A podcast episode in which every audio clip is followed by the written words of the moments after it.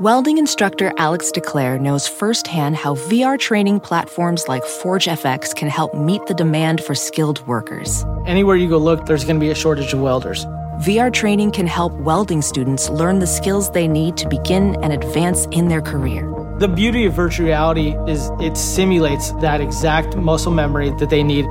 Explore more stories like Alex's at meta.com/metaverseimpact. Don't just ride the index, seek to outperform it with Fidelity Active ETFs. Learn more at fidelity.com/active ETFs. Before investing in any exchange-traded fund, you should consider its investment objectives, risks, charges, and expenses. Contact Fidelity for a prospectus, an offering circular, or if available, a summary prospectus containing this information. Read it carefully. While active ETFs offer the potential to outperform an index, these products may more significantly trail an index as compared with passive ETFs. Fidelity Brokerage Services, LLC, member NYSE, SIPC. Oh, hey, it's your neighbor's daughter who approves of your new mustache. Allie Ward, get ready. I don't even want to belabor this intro. This has been a long time coming. Okay, we already did an Oology episode about eggs of all varieties, but never have we done a chickens episode. Chickens, what are they up to? Who are they? Are they soft? What's up with their flappy faces? Do they like us? Where do they come from? Should I get a chicken?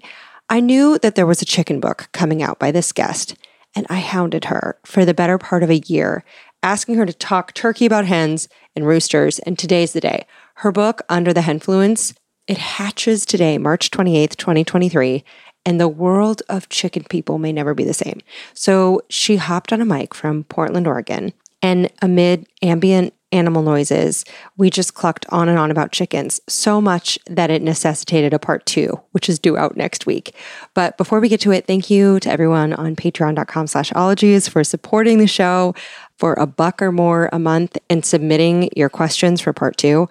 In the history of Ologies, we've been making this show for 5.5 years. We've never had so many questions submitted for a topic, even more than our 2022 ADHD episodes. So chickens, oh, we're into this. So thanks to patrons, and thanks to everyone who tells a friend about the show and who subscribes and rates and leaves me reviews, like a basket of golden treasures. I read each one, and to prove it, here's a farm fresh one from Christink, who says, Allie, my new dad, is more relatable than most relatives. I'm no longer ashamed of wearing the same sweater every day, the goth days, or eating smoked oysters out of a can, because somehow she made it cool.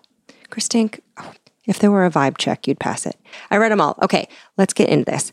Find a comfy perch, perk your ears up for chicken ears, egg colors, junglefowl, world records, fallen political figures, chicken statues, Hollywood hens, coop logistics, agricultural semantics, chicken clucks, fuzzy babies, rooster thorns, and so much more as we chicken scratch the surface in part one with hen mom, chicken researcher, journalist, and author of Under the Henfluence, Inside the World of Backyard Chickens and the People Who Love Them, chickenologist Tove Danovich.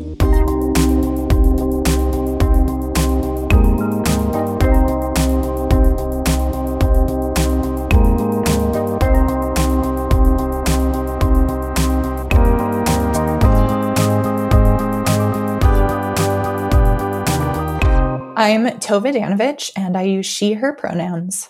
And it's Tova? It is Tova. Mm-hmm. I've been calling you Tove this whole time. I mean, you and everyone, so you're not alone.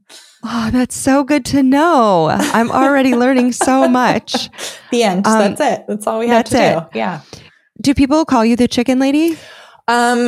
Maybe behind my back, which, you know, would be fair, honestly, but not to my face. I feel like once your book comes out, a lot more people are going to be calling you the chicken lady. Probably. Yeah. I mean, it's okay. I'm ready, mentally and emotionally prepared. So what is it like for someone who deals with chickens and eggs to incubate a book about chickens and eggs for so long and have it hatch?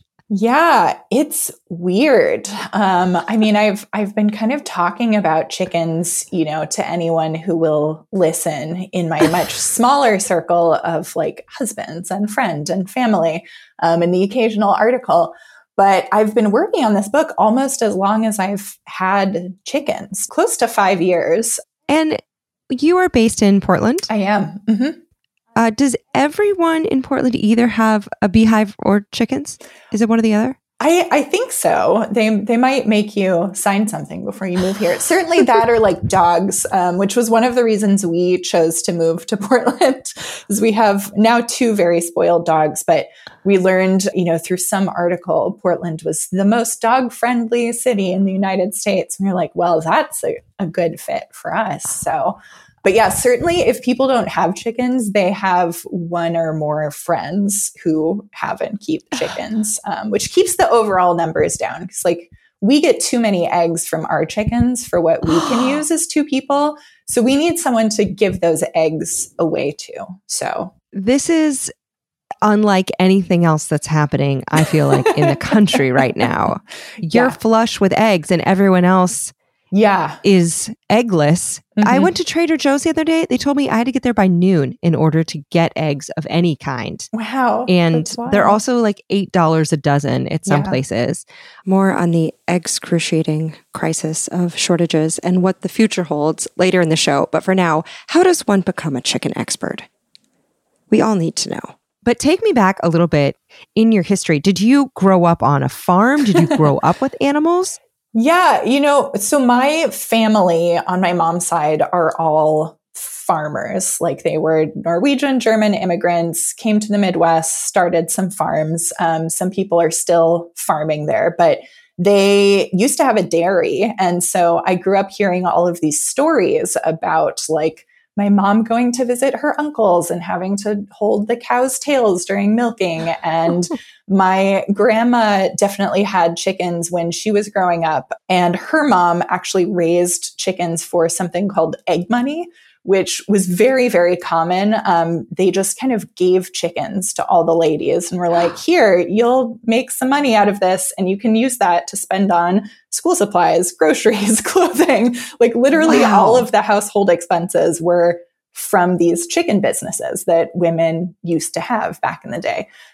I had no idea that egg money was a thing, and I found a paper titled The Social Meaning of Money, Special Monies, published in the Journal of Sociology in 1989, and it explained that among farm families, women's egg money and butter money were distinguished from husbands' wheat money or corn money, suggesting a dual economy with women and children providing for living expenses while husbands paid for mortgages and new machinery. And this paper explains that for middle-class families, egg money was more of kind of an innocent slush fund for clothes and treats, kind of like the original Good Vibes Only girl boss side hustle, but without any pyramid schemes, selling stretch pants to your Facebook friends. Although now, with college expenses what they are, and kind of a weird economy, a young lady can make up to $10,000 in egg money, but it's a different kind of egg money, and chicken money doesn't involve syringes.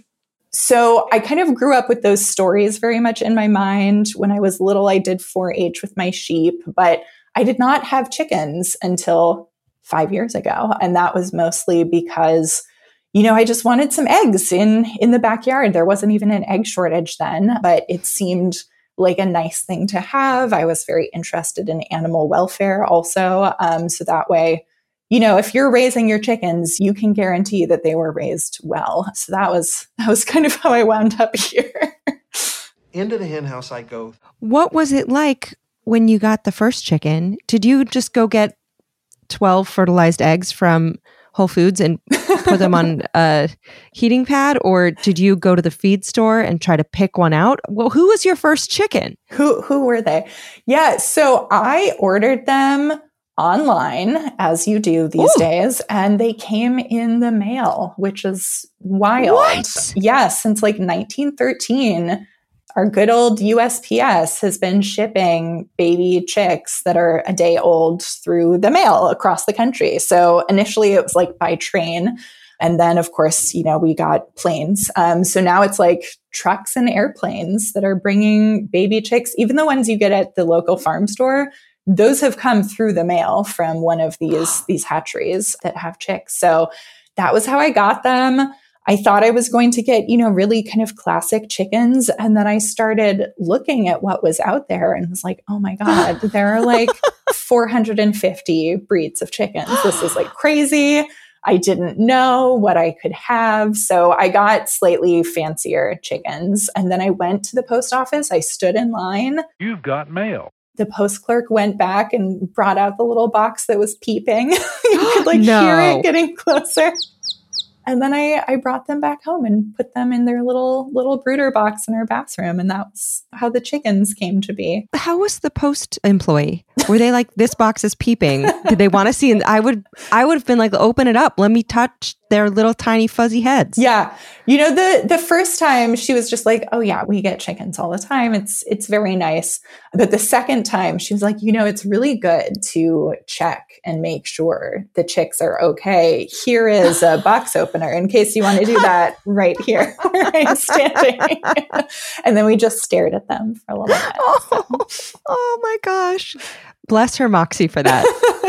I can't imagine a more beautiful thing. I'm so glad that she made her desires known because that's human nature and I'm proud of her. Mm-hmm. And so when you say fancier breeds, are we talking the ones with just lustrous plumage or hairy feet or big ones or little ones? I mean, all of the above. I'm trying to even think. So the first three that I got, one was an olive egger who is still with us. And she is just kind of a giant gray lady with a beard. And her breed is kind of a mutt. So they can come in any feather color. They just all lay olive colored eggs. The other one was a cream leg bar, which she's all white. And then she has a little fancy mohawk of feathers, but she laid blue eggs. I was really going hard on the egg color initially. Oh. And then the other one I got was a Dominique, which is apparently the oldest chicken breed in the United States. But she's just kind of very classic. She was like the black and white barred chicken, the little red comb. So that was my initial flock. My chickens now are much fancier than those even. So some of them are quite big. And then others, like they're so small, they literally fit in one palm of my hand. I can just hold them there. And yeah, they have feathered feet or poofs on their heads.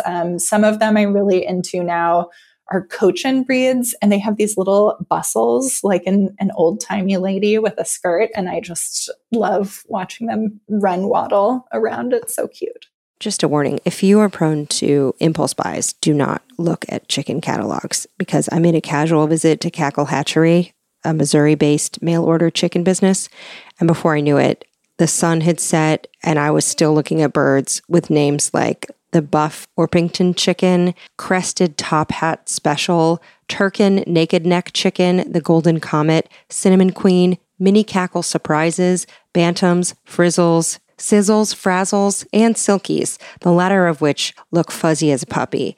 And some have black skin and bones, but whether you get a biddy, which is a newly hatched chick, or a cockerel, a young rooster, or a pullet, which is a young lady hen, they're all just a chicken.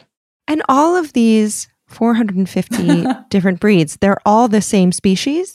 Yes. Mm-hmm. They are all Gallus gallus domesticus. Gallus gallus. Yep. I was thinking this would be Gallusology. Yeah. And I looked it up and it has been used exactly one time in the literature. Although I understand Chickenology might also be a term that's out and about. I think it is. And I was thinking about that because I would guess the Gallusology or Gallology probably refers to the fact that they're galliforms, but that includes like pheasants and I think turkeys. So sorry, my dog. Oh, I was having some feelings downstairs. I love that your dog's like, I have a lot of thoughts about chickens. So do we. Yeah. You know, after this episode, her dog Bandit emailed me to say that what he was trying to convey in the moment in the background was that while Gallusology is tempting because it sounds more academic and esoteric, it would be too inclusive of avian families and species that we weren't touching on. And then Bandit included a link to the work of Dr. Paul Wigley of University of Liverpool's Institute of Infection and Global Health Program.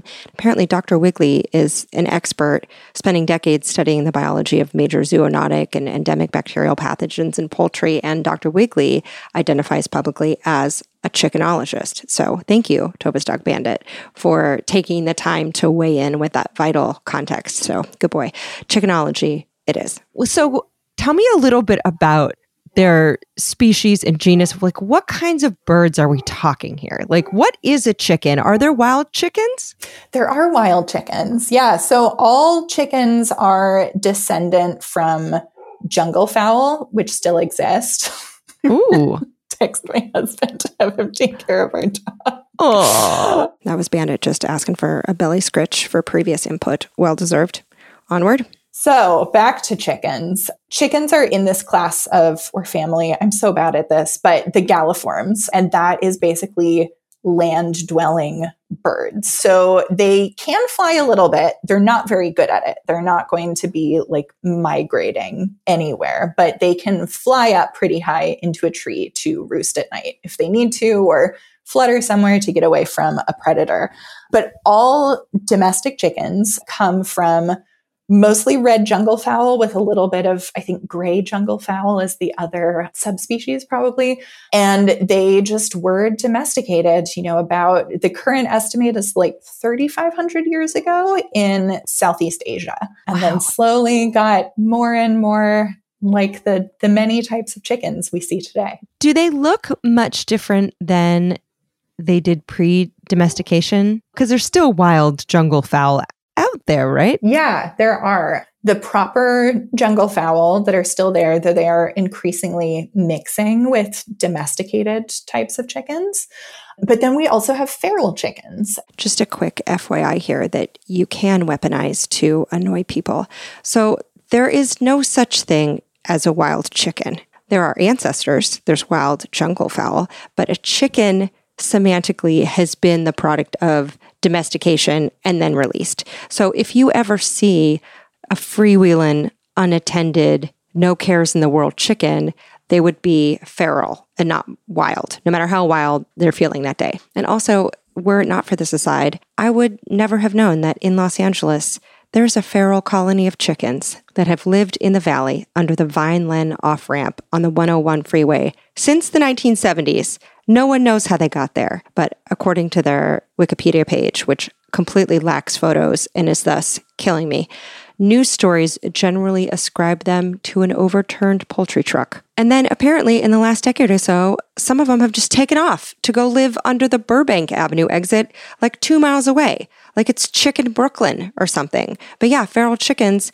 just living their best lives, comparatively, all over Florida and California and Texas, Tel Aviv and Sydney, hello chickens, Bermuda, Virgin Islands have chickens, and a place called Fitzgerald, Georgia, which is home to possibly the closest descendants to these small, brightly colored red junglefowl brought in from Myanmar 60 years ago as a game species, and it just kind of never took off, literally or figuratively. No one cared. And now the town is so known for its chickens that Jim Puckett, the mayor of Fitzgerald, hatched a plan to build a 62-foot wire frame bird as a topiary framework, which would also be the largest structure of a chicken in the world. It also cost $291,000, and the voters cock-blocked its completion, and then they ousted him as their leader. So they kicked out Puckett, and now there's an uncompleted chicken statue in Fitzgerald, Georgia. But anyway, all those chicken locations have something in common, perhaps vacation destination for you?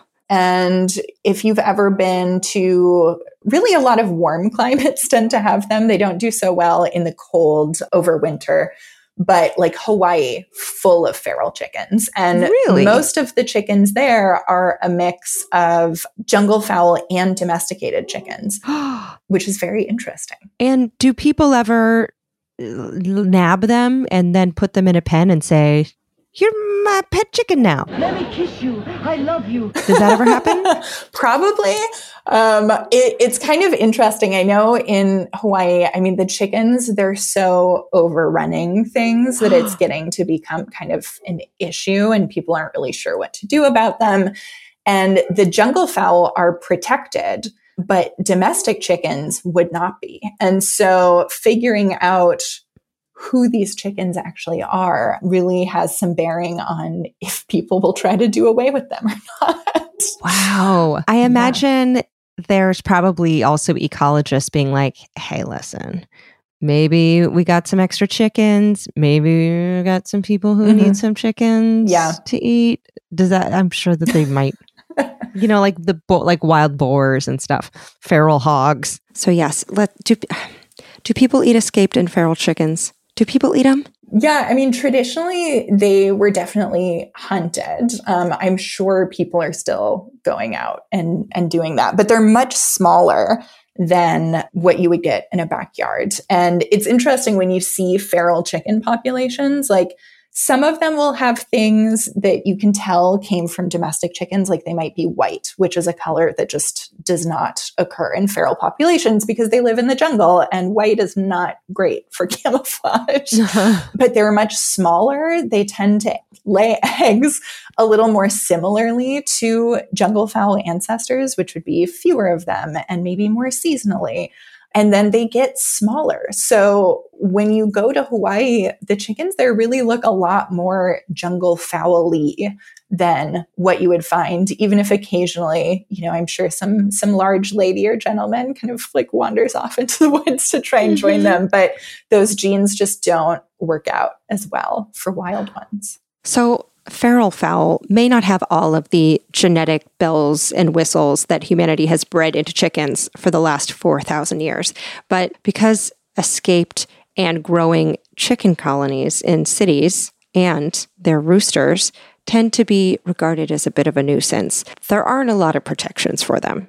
I mean, on the contrary, in researching this, I found that some local governments will supply free traps to help capture these truly free-range hens and roosters. And I don't think they ask what you do with them, from what I gather. And speaking about gentleman chickens, when you get your little box of peepers in the mail, them's all ladies, right? Hopefully. They're hopefully ladies. Most hatcheries will guarantee about 90% accuracy. And they are trying to figure out if the chicks are boys or girls through something called vent sexing, usually, which the vent is kind of the chicken's like all-purpose orifice for everything. And when they're a day old, it's still pliable enough that you can peek inside and see if there's like a little tiny bump in there or not. And that's the only way to tell, unless they're one of the like color sexing breeds where the chicks hatch out a different color, but it's really hard to do. And for the book, I went to a hatchery and I watched someone do it and he tried to explain it to me. And I was like, I think I'm hallucinating. I don't know what you're looking at. I could just be making this up. So it's really hard to do. And that's like still the best we've come up with on a large scale. So I don't even remember how many chickens I've actually had in total, but we've had one accidental rooster in our flock who had to be rehomed because we live in the suburbs. And that is unfortunately pretty common for people. What happens to those roosters? Are there farms that need alarm clocks? Or are there Instapots? Yeah, I mean, both. It has gotten to be a bit of a problem because, you know, back in the day, I mean, so my great-grandma raising her chickens, like she wouldn't have cared too much about sexing them and would have just gotten them all, it's called straight run. And then the roosters, those are the first ones you eat for Sunday dinner or like sell at the market in town. And that was all fine and good. But people like me who are getting chickens where they are pets, we don't really want to give this chick that we've lovingly raised to about, you know, 6 to 8 weeks old when you find out that like she is really a he in disguise. I want them to have a nice life. I've gotten attached to them. And as a result, a lot of people try to bring them to animal sanctuaries or the Humane Society, which is fine, but there are too many. Like there just aren't enough people who need roosters compared to all of the people who get these accidental roosters that suddenly the neighbors are complaining and they can't keep. So there's definitely been an increasing issue of like animal abandonment, which is not great. I kind of feel like it would be better for them if you can't rehome them to just have them turned into dinner rather than like making them suffer in the woods until something eats them. Hello from the deep cave that I fell into researching the fate of roosters. This is where I live now. Okay, so when you buy laying hens, little tiny cute chickies, their brothers have been disposed of pretty promptly. So at day one hatched, someone takes a peep at the cockerel's pecker, and sadly they go straight into a macerator, or if they're lucky, a chamber of argon gas. Although maceration, which is the preferred method in the US, is argued to be a quicker and more humane death, taking less than a second. Now listen, do I want the job of making you imagine fluffy baby chicks tossed into an industrial wood chipper? I do not. I don't want that job. And I don't want to think about it when I'm eating a quiche. But that's the reality. So here's the hope, okay? Things could be getting better. So Europe is not fond of this practice. In January 2021, Germany was the first country to outlaw male chick culling, and it was followed by France and then Italy. So, okay, well then what do you do with all those baby roosters? You prevent them using something called in ovo testing and science. So there are technologies that involve boring a tiny, tiny laser hole in a 6-day-old egg to get an itty bitty genetic sample of the embryo and then sending males on their way as edibles.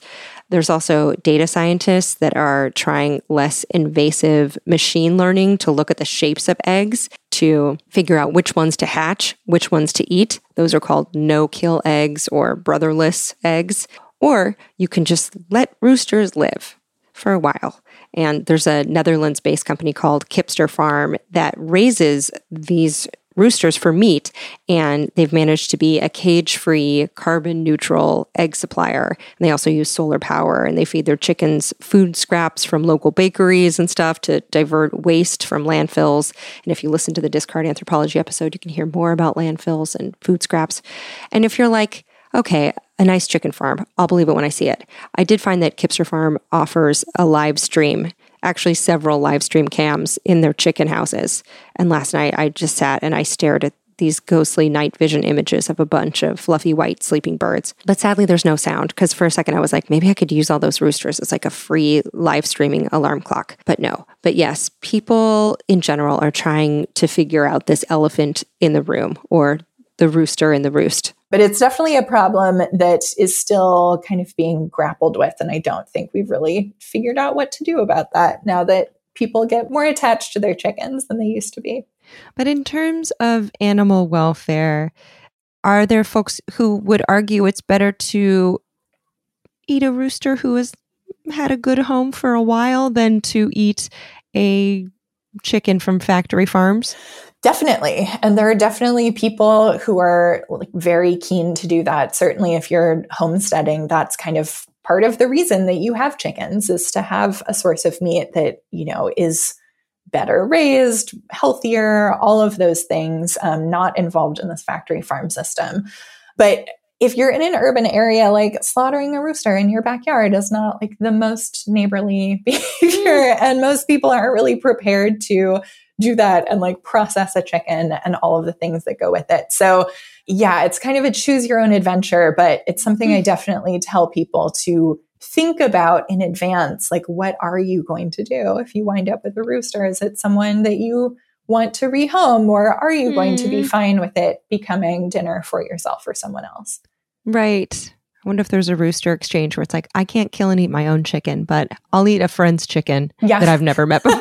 You know, like horrible, like, but roosters. Why are they doing all that dawn squawking? Why not the bok bok? Yeah, you know, they, contrary to popular belief, they do not crow just at dawn. I feel like if they only one and done it wouldn't be such an issue, actually. They keep it going all day long. So yeah, I mean, it's a form of communication that they use. It's certainly a territory marking deal. I know that roosters, if you have a lot of them in an area, they're like wild chickens or a feral chicken population. The first rooster will start crowing a couple of hours before dawn, actually. But it's the highest ranking rooster in the flock who gets to do the first call And then I don't know if they have like a strict kind of sign up sheet going down the list after that, or if it's just a free for all. But I do know that like number one rooster, he gets to kind of break the news that it's almost daytime again. Do you hear in Portland rooster calls here and there? Not that often, definitely when I get a little bit farther out of the city, because you're not allowed to have roosters here. Definitely check with your local government. You might be surprised to find it's fine to have a rooster or two in the eyes of the law. Now, in LA, a city that chickencoopguides.com described as very chicken friendly, you just have to situate your coop 25 feet from your house and 35 feet from your neighbors. And I found LA City Ordinance 180899, Section 53.71, Article 3 of Chapter 5 of the LA Municipal Code states that the city wishes to balance the desires of individuals to keep roosters with the rights of their neighbors to live in peace and tranquility. Therefore, each LA household can have one rooster. And I was like, how many households are there in the city? 1.3 million households. In my experience, people choose peace instead of roosters. There have been a couple of springs where I've been hearing them in the neighborhoods, and I wonder if a neighbor is trying to just like sneakily keep one and see if their neighbors care. But then it usually goes away after a month, and the rooster has been rehomed elsewhere. Oh, I had a neighborhood rooster for a while, and it was a 4 a.m. situation where I kept sticking my head out the window at 4 a.m. to be like, what direction is that coming from? Yeah. Part of me wishes that I did have like a 5:45 rooster or a 6 a.m. rooster. You know, like I kind of wish that we did have like something so irritating that it would get me out of bed that I couldn't silence at the whim of my thumbs. But I have so many questions for you. It's absolutely boggling. This is such an exciting topic. You have no idea. Like I do have an idea. It's what happened to me. Oh my gosh. Okay. Where do I start? Now, how does a person go from I do not have chickens in my backyard to a person who is like, and anyone thinking about getting chickens can text me with chicken questions. Yeah. How does one become a chicken owner, a chicken lover, a chicken fosterer? What's the jump? Where do people go where they become a chicken person? Yeah. Oh, I don't know when I crossed that line. I wish I did. It would be interesting. I feel like it happened early on. But yeah, so, you know, I brought these chickens home from the post office, and they're really cute. I mean, chicks are not like the naked altricial baby birds that look really unfortunate and scary. Just P.S. I had never heard the word altricial either, so I had to look it up. But it means being hatched is tiny, teeny little babies who need a lot of love and care, kind of like the squirmy little birds that stay in the nest for a while, looking like screaming ball sacks. But rather chickens, they are not altricial, they're precocial, and they come out with open eyes. They're like, I'm here, my shell's off, I'm going to strut around with the floofiest, downy cuteness in the breeze. Like they're just little fuzzballs, and I was just delighted by everything they did from the beginning. I mean, the fact that they were egg-shaped when I got them, which I'm like, of course, it makes so much sense. You were just living in an egg for 21 days. Of course, you're shaped like a little egg that has legs on it. And they were in the bathroom. We set up a little like tote for a brooder, and it's across from my office. And I would just like take breaks and wander in there and then sit in there a little longer. And I'm like, what are you guys doing? What are you up to today?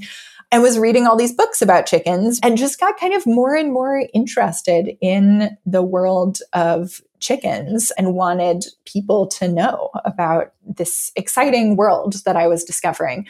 There's this phrase that chicken people like to use a lot called chicken math.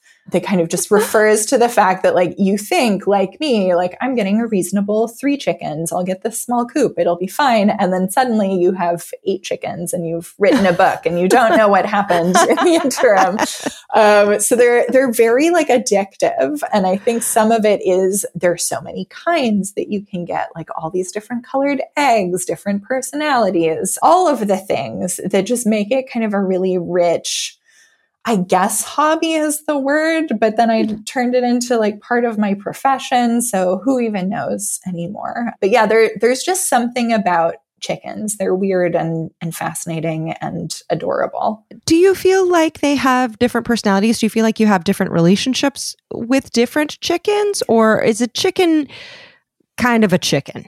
They definitely have different personalities. They're so different. So Franny, who's my Polish chicken, and she has this giant kind of like mop of feathers on her head. And she's just always surprised by things. And I think partially because her vision isn't great because of the hat of feathers she's wearing. So if you sneak up behind her, she just like jumps. And it's kind of changed her entire personality. She has a special kind of like scream that's different from all the other chickens. So I know when she is talking. I have one of my chickens who's like very standoffish, and I've hand raised all of them, and she just wants to be a wild bird that hangs out in the coop, and that's fine. And then I have like my tiny chicken, Emmylou, who has giant foot feathers and a beard, and she was getting picked on for a little while.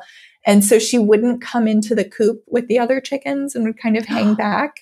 And now she discovered that by hanging back, she gets like special Emmylou only treats that I hand feed her. So she purposefully waits until I give her her special treats before she comes in, and has gotten very friendly as a result. She'll just kind of like hang out with me as long as I have treats on hand. Yeah, and they get into different kinds of mischief depending on who they are. They're all chickens, they're all chickeny, but they are definitely their own birds. But they're not mean, right? Is that flim-flam that chickens are dicks? I think they can be. I mean, like anyone can be a dick. A chicken can be a dick too. So, you know, certainly I think roosters are what people have the biggest problem with, because their whole job is they're protecting their ladies and the flock. And you are like a big thing coming in to mess with the flock. And sometimes they decide that they don't like that. And then there are other roosters who are like very kind and gentle. But yeah, I mean, chickens, like they will peck you, but they can't really do a lot of damage. I mean, compared to like a parrot that we think is a very normal pet, but can sink its entire beak into your skin and not let go. Like a little peck from a chicken is no big deal. I had a note here that just said redeem parrots. And so I started Googling parrot injuries, and I stumbled upon a 2012 Washington Post headline, Parrot Injuries and Other Tales from the Annals of Medical Billing, which notes that the International Classification for Diseases has not one, but 9 codes to categorize parrot-related injuries. One refers to being bitten by a parrot, another denotes being struck by a parrot. And I was like, is that real? I looked into it a little further, and I saw there are additional codes for being struck by a macaw, bitten by a macaw, having other injurious contact with a macaw. But then there's another category for contact with other citizens, bitten by other citizens, etc. Citizens are parrots. I don't need to parrot this all back to you. But if you Google, let's say, killed by a parrot, you might find a TikTok video from 2021 of a parrot perched on someone's bedroom door frame, and it's carrying a knife in its mouth, a metal sharp knife in its mouth, flying around. And the caption reads, "The chance of being killed by a parrot is low, but never zero." And I was like, maybe that's not fair to parrots. So to be balanced, I Googled killed by a chicken, and I found a weathered sepia-colored page from an 1875 edition of the Atlanta Medical and Surgical Journal, which included the all-caps headline, "Child Killed by a Chicken," which went on to offer the rather gory details of an infant child by the name of Mr. A.J. Langley, who, whilst at play in the family's yard in Alabama, was furiously attacked by a rooster, knocked down, spurred several times, puncturing the skull and causing brain injury that resulted in Mr. A.J. Langley's death. And the article concludes, the doctor thinks this is the first case of the kind in the history of the world. Thank God they didn't have the internet in 1875, because it's better to not know. Am I right? And I was like, spurred? What even is that? And now I know roosters have spurs, which are these bony, hooked projections above the foot. They come out of a little spur nubbin on the leg, and they will fuck you up with them, which is why some chicken keepers keep a rooster around, kind of like an armed bouncer, in case some hungry raccoon approaches the coop and instantly regrets it. I was like, okay, roosters have spurs. Wait, but what? Hens can grow spurs too? Yes, particularly a variety chicken known as the leghorn. And now you know why a loud rooster cartoon would be named Foghorn Leghorn. Although I could not look it up, and the Looney Tunes chicken doesn't even have any leghorns. So I was like, wait, Foghorn Leghorn is loud but doesn't have leghorns. Well then, where does the breed of chicken known as a leghorn even come from? They've got to be named for their spurs, right? They have horns on their legs. Turns out the leghorn chicken is an Italian breed from a place called Livorno, which is a port town near Tuscany in northwestern Italy. And Livorno was once called Lagorno, and English speakers butchered it and called it leghorn. So does Lagorno mean leghorn? No, it means the people of Liguria, which is now Italy. It has nothing to do with leghorns. So leghorn chickens are known for having spurs, but they're called leghorns for completely unrelated and coincidental reasons. And I need you to know that this podcast comes out on Tuesdays, but shit like this is why sometimes it's out on a Wednesday. Nothing makes sense. And everything's interesting. And as long as we're miles off course, can I tell you that I was reading that 1875 medical journal about the chicken killer, and my eye was caught by the sentence, she informed me that the orgasm experienced during coition was as exquisitely enjoyable as any time previous. I have this specimen in my office. And I was like, wait, I'm sorry, come again, Dr. Mann? And in the paragraph above the chicken homicide, there's a published letter from a doctor who gave a woman a hysterectomy, and the article was debating what menstruation was and if you need a uterus for it, because this guy was keeping someone's uterus in a jar and talking to her about orgasms. Remember, this is 1875. They were like, why does a vagina ghost throw sanguineous matter at us? So they also describe menopausal patients in general as decrepit great-grandmothers of 90 just tottering into her grave, before concluding that it's not their purpose to discuss the subject at all. Yes, sirs, we're going to couch that debate for now, but it's a miracle that I put this podcast out weekly. Okay, let's get to the question at hand. Should you impulsively order some chickens today? Yeah, hi, you guys got any of those baby chicks? Because I was watching this commercial on TV, and man, those things are cute. What about the coop? What type of backyard chicken coop does one need? If someone is considering getting chickens, what type of investment is a smaller scale investment? I feel that most pre-made chicken coops on the market are garbage. Ouch. Which is not to say they all are, but I think that like your chicken keeping journey can really be made or broken by how good of a coop setup you have. Because if you don't have like enough space, or it's not laid up really easily for cleaning, like you're going to be cleaning it all the time. You're not going to be happy. The chickens aren't happy. If it's kind of really flimsy and a raccoon or a coyote or a dog or like any of the many, many things that likes to eat chickens breaks in and kills your entire flock you've gotten really attached to, like that's not a fun experience for anyone. So we found someone. I'm not good at DIYing things as much as like in my heart, I feel like I should be. But we found someone on Craigslist locally who made like an amazing coop. I think it was maybe like $1,000, but and this was some years ago, but it was all out of cedar and it had the run attached and it's really nice. And I feel like we could have that thing for another like 10 years and it will not go away. So having someone build it for you or building your own can be really great options. You just want like sturdy wood and predator proof it. And then you will be much happier. And of course, plan for more chickens than you think you want initially, just in case. How long do they live if there's not a raccoon or coyote massacre? Yeah. So the oldest chicken on record, I think we're at like 22 years old, which is real old. That is not common for a number of reasons. I mean, chickens definitely get sick with a lot of things. And especially if you get production breeds that are meant to lay like 280 plus eggs a year, they're really prone to reproductive issues or cancer. And so there are a lot of like things that can kill a chicken early. This is very kind of anecdotal, but I feel like a normal but good lifespan for a chicken is probably closer to 8 to 10 years. That's so much longer than I thought. Mm-hmm. Yeah, it's a lot longer. And most chickens in the world do not get to live that long. When we're talking about like the rotisserie chicken, broiler chickens is what they're called. Those are killed now at like 6 weeks old. They just grow so fast, so quickly. And their genetics are so like kind of messed up that if you try to keep them alive, it's very difficult. They're kind of just like incompatible with life long term. They have like heart attacks and all these issues. Mm-hmm. They can't walk around because they're too heavy for their bones.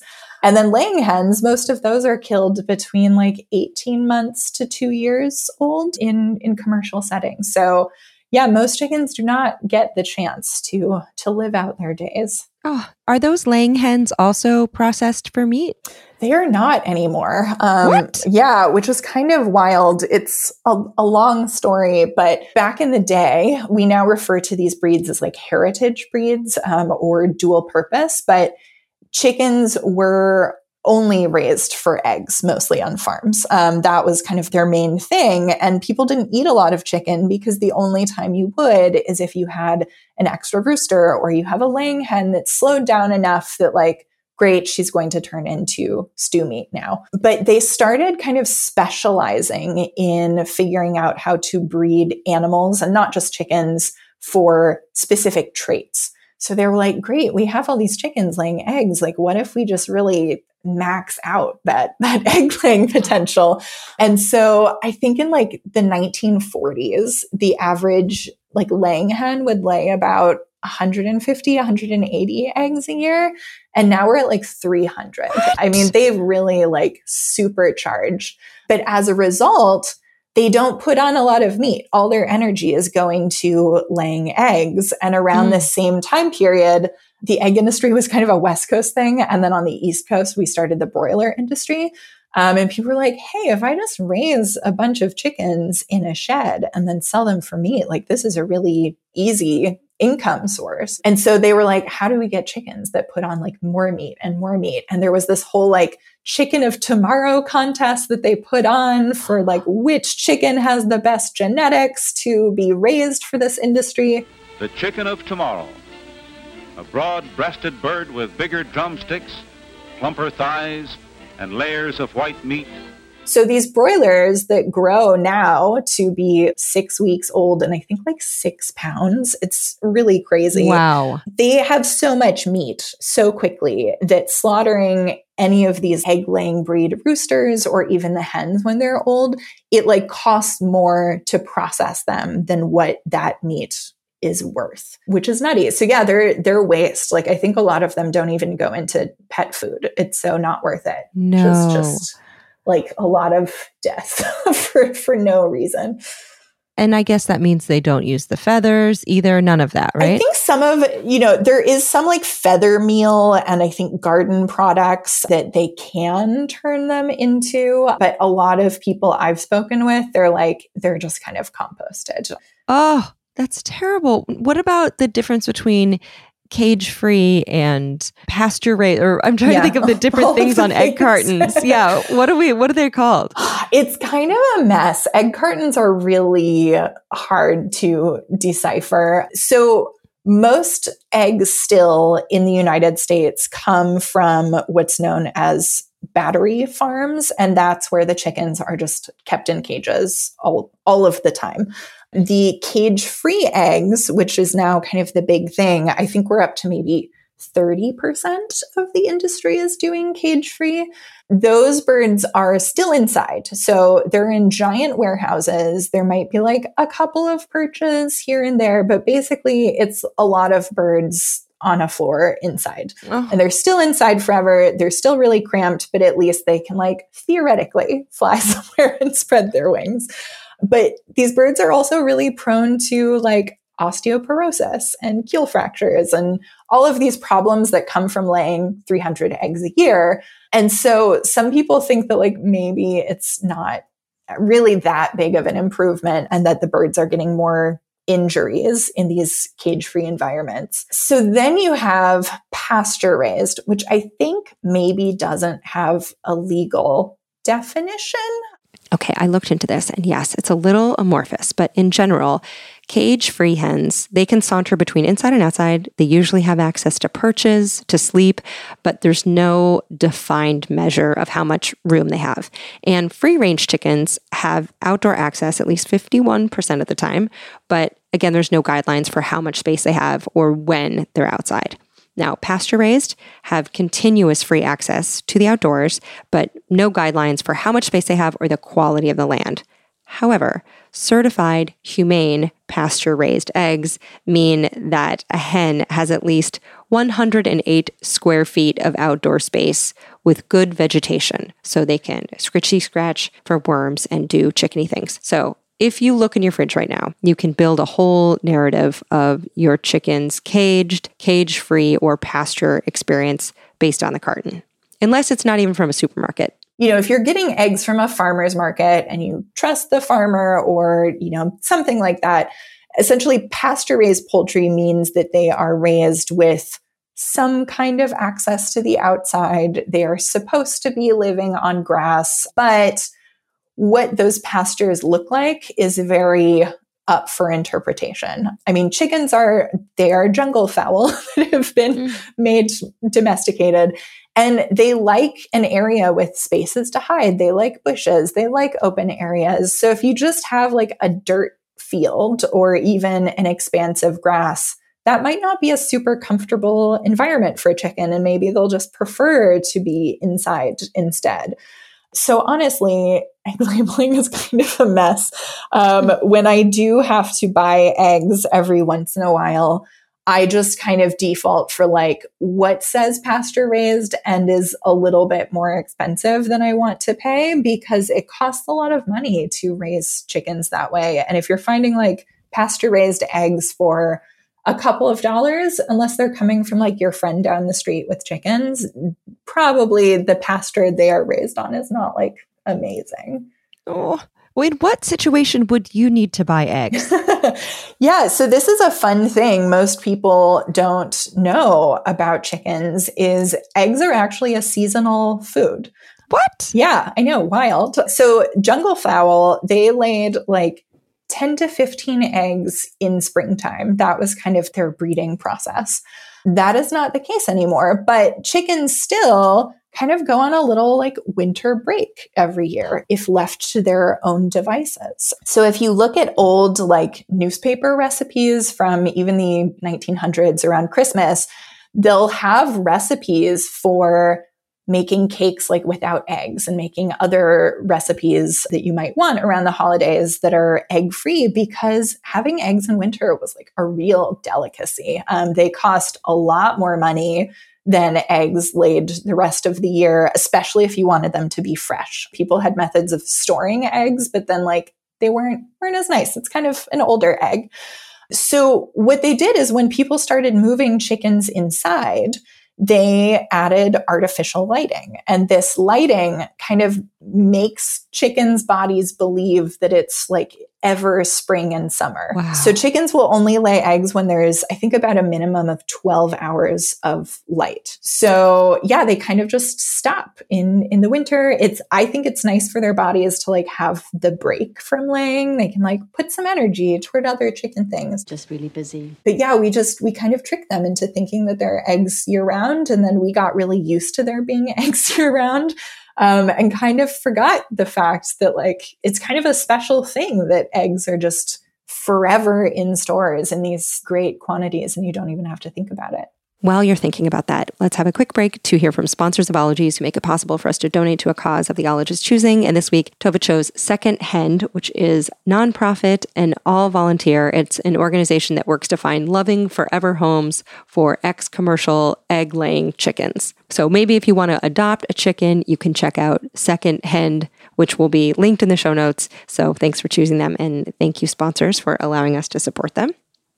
This show is sponsored by BetterHelp. So is my brain. Here's a thought experiment. Think of all the time that you spend just scrolling on things or not doing the things you want to do. I know, time is the most valuable thing that you have. Oh boy, let me tell you, I had to learn this over time. You know what helped? Therapy. Therapy can help you figure out what matters most to you and how to prioritize it so that you like your life more. And where I learned that was BetterHelp, because yes, I have been a client. So if you're thinking of starting therapy, I know how hard it is to get started. BetterHelp makes it very easy. It's entirely online, it's convenient, it's flexible. You take a quick questionnaire, they match you with a therapist. Instead of just Googling and trying to find someone with an opening, BetterHelp makes it very accessible, and I like that. It's also more affordable than traditional therapy. And you can chat, you can text, you can do video calls, you can do phone calls. For some reason you are not vibing with your therapist, you can switch at any time, no extra cost, no drama. So let me tell you, time is precious. Figure out where you want to spend yours. And you can learn to make time for what makes you happy with BetterHelp. Visit betterhelp.com/ologies today to get 10% off your first month.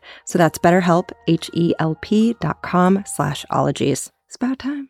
KiwiCo. You know I love KiwiCo because making stuff and learning while you do it, the best way. And KiwiCo is great. They deliver seriously fun learning for kids of all ages. They have these hands-on projects and activities, and each month kids receive crates that are engaging and that introduce them to things like science and technology or concepts in art. And I love that all the things you need are in there, so you're not going to be running out to the store to get pipe cleaners. You're not going to run out of glue or something. And KiwiCo tests these crates with professionals and with kids to make them the best they can be. There's so many different projects depending on what your kiddo's interested in, what age or grade level they're at. You can discover the science of magic. You can engineer a domino machine. These make great gifts. I have given these to so many kids. And I also like that there's no commitment, so you can pause or cancel crates anytime. So redefine learning with play. You can explore projects that build confidence and problem-solving skills with KiwiCo. Get 50% off your first month on any crate line at KiwiCo.com with the promo code OLOGIES. So that's 50% off your first month at KIWICO.com, promo code OLOGIES. They're going to love it. Okay, here's how I like my clothes. I like them classic, I like them well-made, I like them comfortable, and I like them ethical, which is why I flipped when I first heard about Quince. So Quince partners directly with these top factories, so they cut out the cost of the middleman, and then they pass the savings on to, obviously, you. They have these 100% Mongolian cashmere sweaters that start at $50. They have organic cotton sweaters. They have washable silk tops. They even have 14-karat jewelry in case you are looking for a present, maybe for yourself. So Quince items are priced like 50 to 80% less than similar brands. But Quince only works with factories that use safe, ethical, and responsible manufacturing practices. And I like that their styles are well-made, well-cut, but also classic. I did not own a cashmere sweater before Quince. That was the kind of thing that I would splurge for other people, but not myself. But I was like, you know what, Quince? I think I shall. So indulge in affordable luxury. Go to quince.com/ologies for free shipping on your order and 365-day returns. That's QUINCE.com/ologies to get free shipping and 365-day returns. Quince.com/ologies. You look amazing.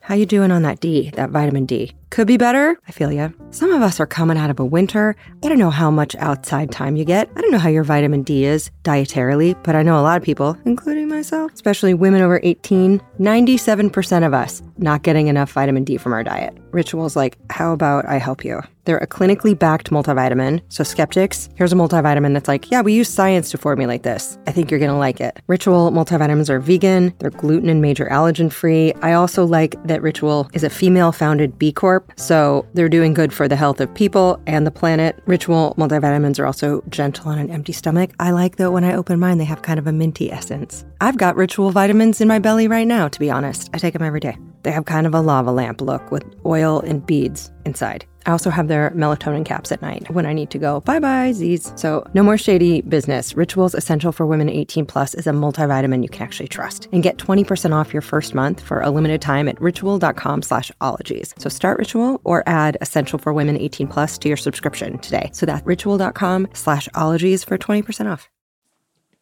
Okay, this is just part one, so we're going to continue with some basics, including the important questions that we need to know to get an academic foundation. Well, what about their buttholes and their diet? How do they make so many eggs all year round if seasonally they've evolved, maybe not with breeding, but if they're typically more seasonal birds, what do they have to eat in order to produce so many eggs?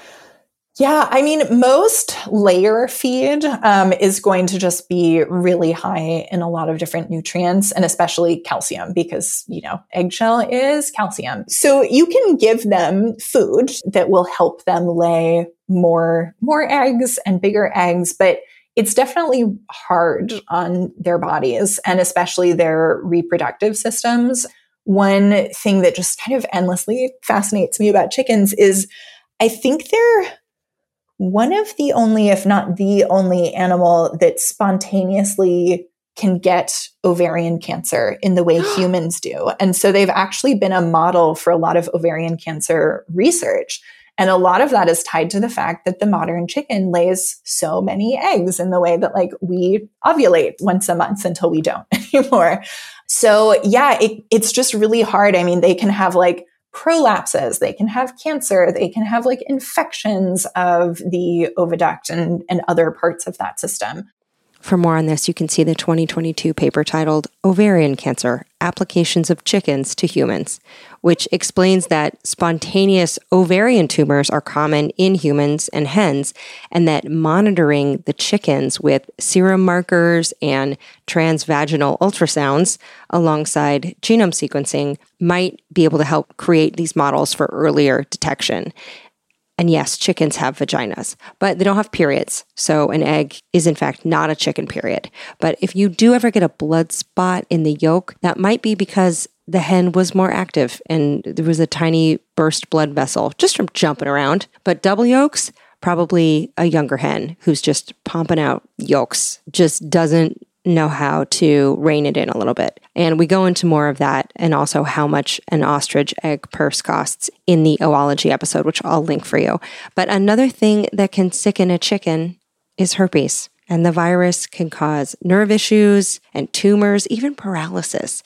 And it's commonly known as Marek's disease. And it's passed via dander, and it's just picked up by inhalation. So if your chickens have pale combs, which is the boingy boing skin on their head, or they seem depressed or are losing weight, might be time to get them checked out for fowl paralysis, AKA Merrick. And I'm like, who is Merrick? And does he know that he has a chicken herpes named after him? Was he a jerk? Did he lose a bet? No, on the contrary. Josef Merrick was a Hungarian-born vet who identified this disease in 1907, but then later on, much later on, bird pathologist Dr. Peter Biggs isolated the viral cause of the disease back in 1960. And when it came time to name it, he thought that Merrick should be honored with the name for all the work that he did in chicken science. And the beloved Dr. Peter Biggs recently passed away after a brief illness, which made me sad, which made me read a PDF of his 2009 autobiography via the American Association of Avian Pathologists, biographies of professionals in poultry health. And two things. Number one, the day that Dr. Peter Biggs announced that he found the cause of Marek's disease, he was giving this presentation at the Congress of the World Veterinary Poultry Association. He was so nervous and he was excited. He was young in his career. He made a giant discovery. He went through his whole presentation. And when he got to the big finish explaining the viral mechanism, his last slide wasn't in the projector. So he had to stand up there like a clown and mime how chicken viruses work, but he got through it like a boss. And I'd also like to give you a little nugget, if you will, of wisdom from him, not having anything to do with chickens. But in his biography, he wrote, "One experience which left a deep impression on me was when colleague Ray Bryan took me out to the rapids on the Potomac River, a place of fascination and tranquility. What stays in my memory and influenced me was Ray Bryan saying that this was where he came to think. He taught me by this one act that one needs peace and time to think." Peter Biggs, a real one. So if you're not coming up with enough ideas, give yourself some peace and some time. Look at a river, eat an omelet. I don't know, how many eggs do chickens lay? Okay, jungle fowl in the wild lay as few as 4 per year. 4 per year. Modern egg-laying hens, maybe 300 a year. And that's just with one ovary, because when little pullets mature, apparently, the right ovary just hangs up a gone fishing sign and shrinks. And they're left as like, okay, I guess I'll just churn out hundreds of eggs a year until we can't produce anymore. And then someone eats or adopts us. But sometimes the right one comes out of retirement if the left one has just had it with their bullshit. Now, if you're wondering, hey, what does a massive chicken ovary look like? You've come to the right podcast.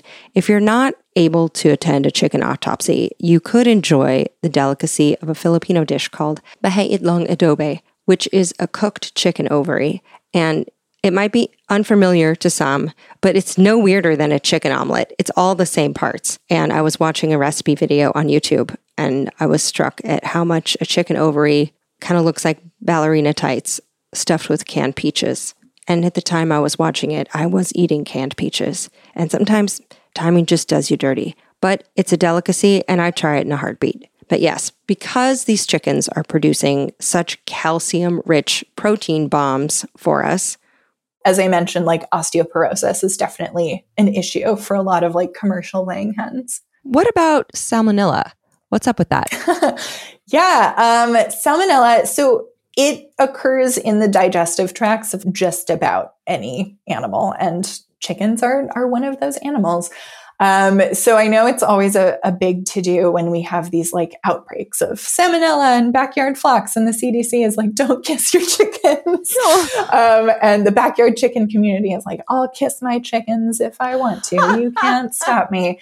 I kiss who I want, when I want. Oh yeah? Yeah. I do feel like it is a concern, but perhaps a little bit overblown, in the backyard chicken domain. Like I hold my chickens, but I also like wash my hands every time after I've hung out with the chickens.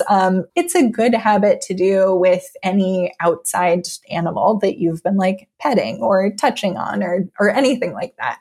Salmonella in the egg industry, though, is related to why we have to refrigerate our eggs in the United States. And if you go to Europe or another country, like the eggs are just sitting out on the shelves. Mm-hmm. So we know that salmonella can happen both inside the egg and then also on the outside of the shell. And what we have decided to do in this country is we're like, great, we will wash the egg off.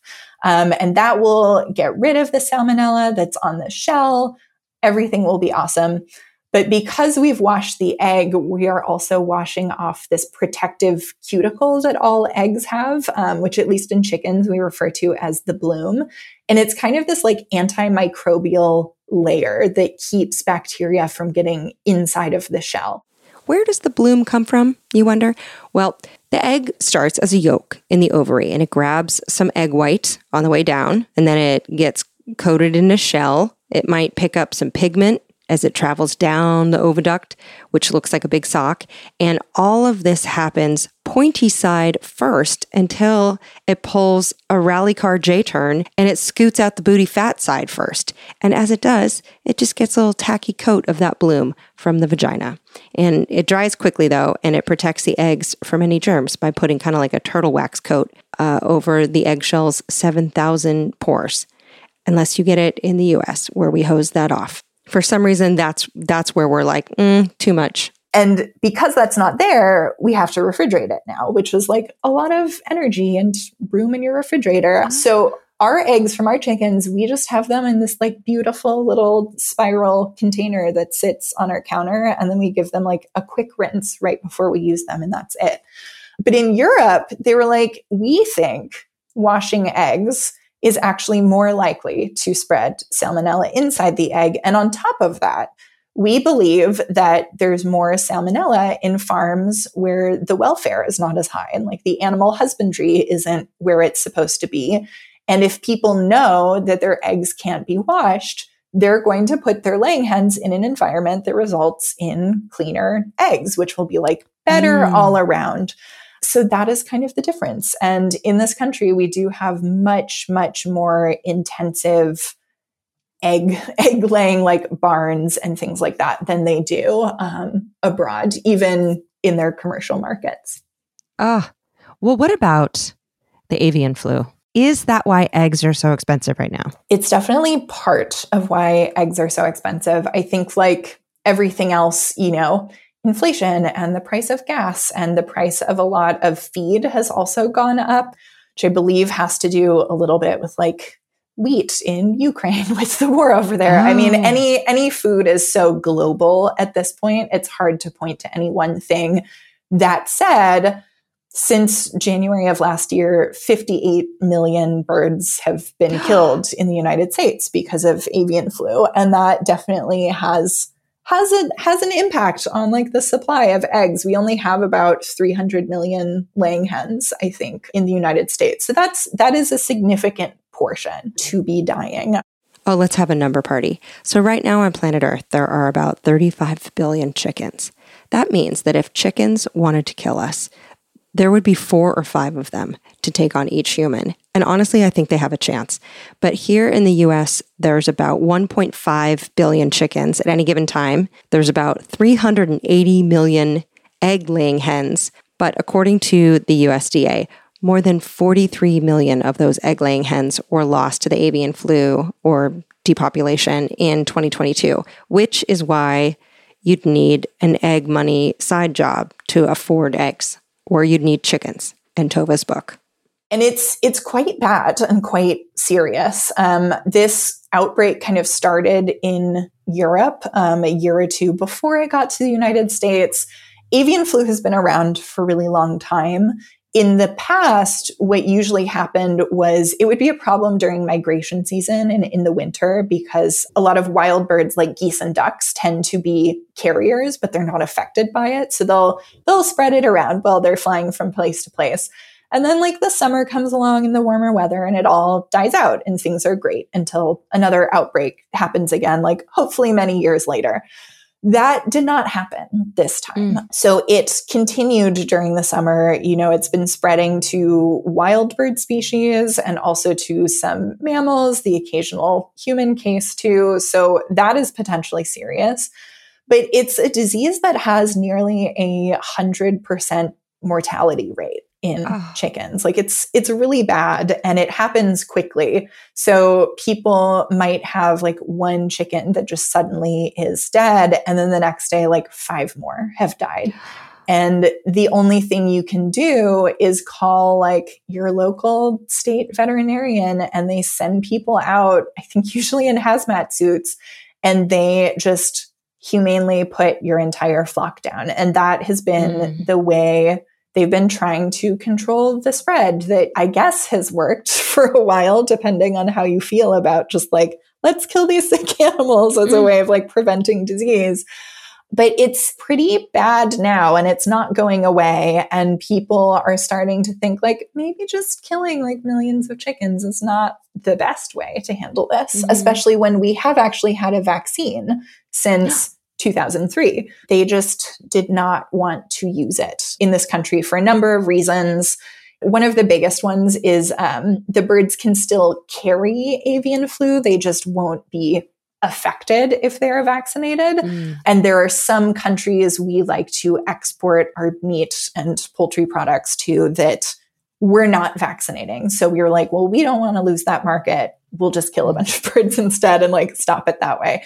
So I think there is now more serious consideration that avian flu has become endemic and we need to seriously think about a vaccine, which I personally would love. I'm very attached to my 8 ladies in the yard. And it's definitely something that's very much on my mind is just like tomorrow a goose could fly by and like poop in the yard. And if they get it, like all of them are just dead and it would be pretty devastating. And that's kind of how it can happen, even just with bird droppings from a wild population. Yeah. Or like if I go to a pond, I make sure to change out those shoes and clean them and wear different ones in the coop. So I think where we are, the risk is very minimal. We would have to be super unlucky, but that's where like biosecurity and, you know, not letting like your friend who has pet ducks that hang out in the pond, like they should maybe wash their shoes before they come to visit you and your chickens. So check with your country's health department if you want more local data. But in the US, H5N1 bird flu has been detected in about 6,500 wild birds, but it's resulted in the depopulation of 58 million agricultural birds to try to stop the spread. And there's been one US case with a human, and it was someone working to depopulate potentially infected birds, and they contracted it but recovered. And then there was another case reported in the UK, and that person who also worked with chickens has recovered.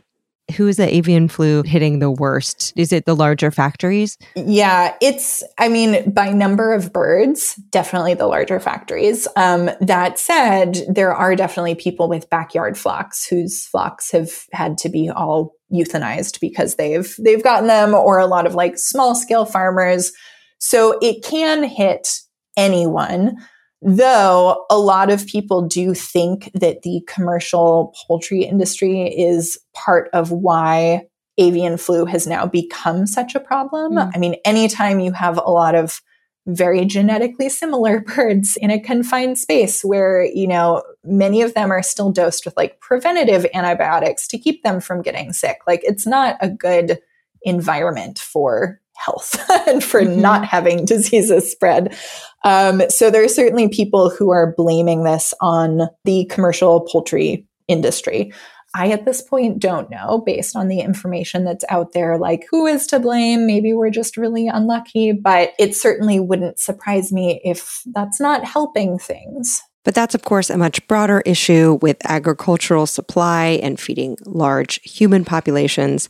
But last October, a mink farm in Spain was hit with an H5N1 outbreak. And though some other mammals have contracted it by feeding on infected birds, the mink outbreak was a big deal because it was the first real incident of widespread mammal-to-mammal transmission.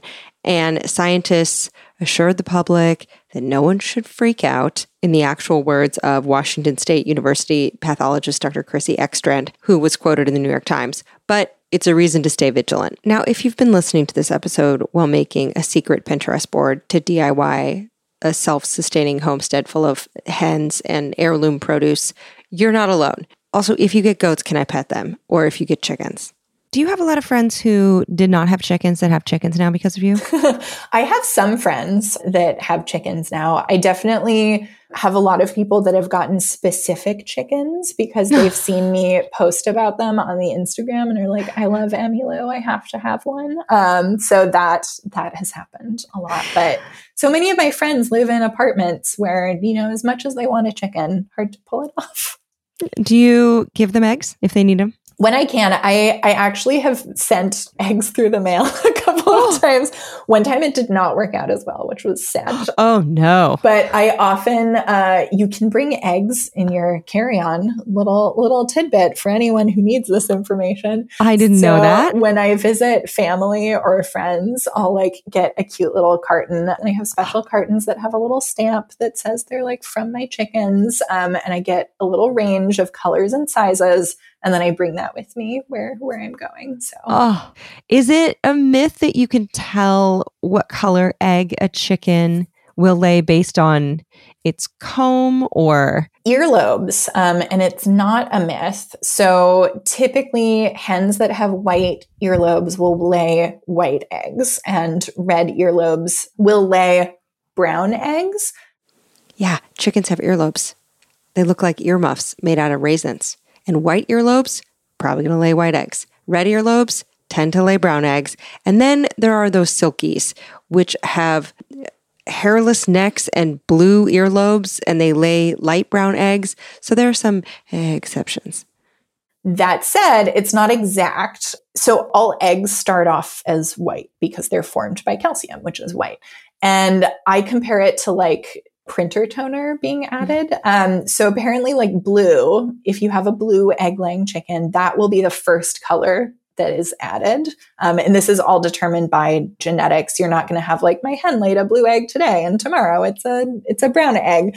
That is set based on the breed of chicken that they are. So the blue egg color, when you crack it, it goes all the way through the shell because it's put on early in the process. But if you have a brown egg and you open that, you'll notice that it's kind of like whitish on the inside. And that's because the brown color is like a later pigment that gets added. I don't know why. I believe this is the same process for like all birds with shells, which is super interesting. So that is where the egg colors come from. So you at least know if they're like a white egg layer, but even within that, you can get like creamier whites. You can get like a white. The bloom I talked about also changes the color of the egg. So sometimes you can get these eggs that look pink and it's like a dark brown egg with a really heavy bloom. And that kind of makes it look like pinkish or purplish. So it's very cool. I have so many questions from listeners. Can I just lob them at you? Please.